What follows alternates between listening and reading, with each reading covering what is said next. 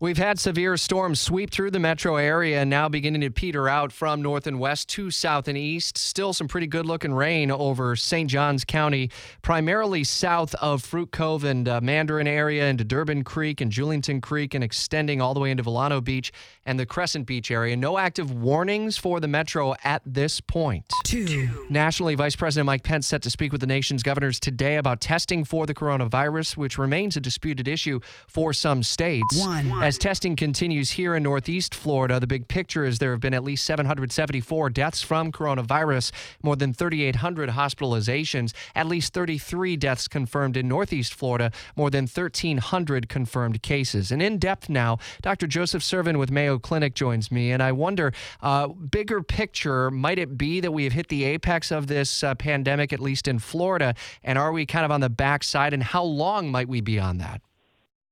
Yeah, that's a fantastic question. The, the reality is that it does look like we are approaching uh, the peak or we're uh, just past it uh, based on what we're seeing. Certainly for North Florida, it's hard to kind of gauge for the entire state given it's so big and each of these cities has its almost its own curve.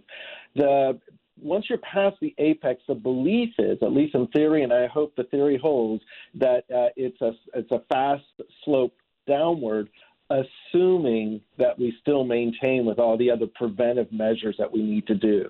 So, as we look at some of the uh, getting back to normalcy sort of uh, decisions that are being made, and I'm not asking you to judge the decisions being made by city leaders like opening up of the beaches, but how careful must we be over the coming weeks and maybe months ahead to continue the proper hand washing, the social distancing, and those kinds of things to ensure that we don't see another wave within a matter of months? Yeah, at the bottom line, as we slowly open uh, the different parts of the economy and our life, we still have to do the social distancing and masking so that we prevent a future uptick. Uh, take a look at what's happened in a place like Singapore. They were the model child for uh, how to handle COVID at the beginning, and now they're back to another set of closures because all of a sudden they've had a huge peak as they were kind of settling, uh, opening things up.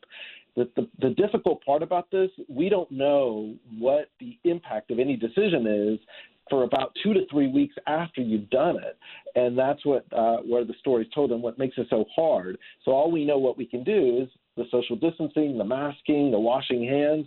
That has to continue as we open everything up slowly and surely. As for testing, we continue to see testing at places like Lot J, the Prime Osborne Convention Center. Mm-hmm. Mayo has testing for um, uh, for Mayo uh, patients, and uh, St. Vincent's, Ascension St. Vincent's. How quickly before we have wide uh, availability of testing, and maybe even some of the rapid testing and some of the other things that we're likely to see? It's just a matter of time. I think uh, th- I think it will be relatively uh, faster than we've ever seen for any other condition. Mostly because everyone uh, has all their attention and focus in the pharma and hospital and healthcare sectors completely devoted to this issue. Uh, so uh, everyone wants to get this rapidly up. It's just kind of working it through. How do you you know normally this takes a while. This is being done uh, at a rapid pace, and so my sense is I'm super optimistic that we'll see that scale up. Even over the past month, we've seen uh, the number of places that you announced that has testing all continues to increase and have that availability. And I think we'll continue to see that. So that's an optimistic aspect of this.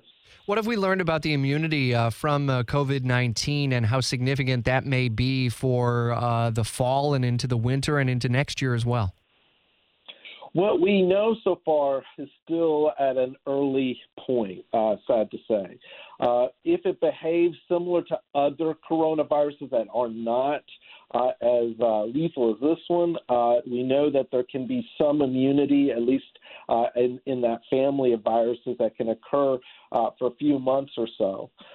the question is, is it better? Is it longer than a few months? Does it get up to a certain point? And that gets us to the second phase of, of testing, which will be checking for antibodies in people, because that will kind of, in essence, give a better sense of uh, of people who've recovered and how common this is, and that that's going to be the next big thing that occurs uh, with regards to uh, looking at it. Immunity is going to be the key to this, and not to mention a vaccine in some time in the future. Dr. Joseph Sirven with the Mayo Clinic here in uh, Florida. We're lucky to have the services of uh, Mayo in our own backyard, and we tap those as much as we can to get some insight into this pandemic. Thank you for your time. It's 821, the extended five day WOKV First Alert forecast now. CBS 47, Fox 30 Action News Jax meteorologist Alyssa Pejic is here as we've seen the worst of the storms race through the area. There are no active warnings at this point.